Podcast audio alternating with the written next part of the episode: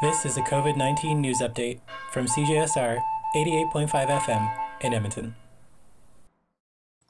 For this week's campus update, we cover a story released this week about a provincial partnership between research universities in Alberta who are monitoring wastewater to see localized trends of COVID before they happen.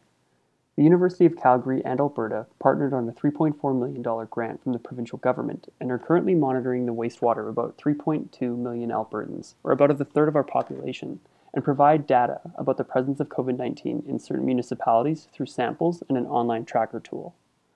Dr. Michael Pertins, an associate professor and project co-lead, made the statement saying that on average, the test gives them a 6-day warning signal of what's to come.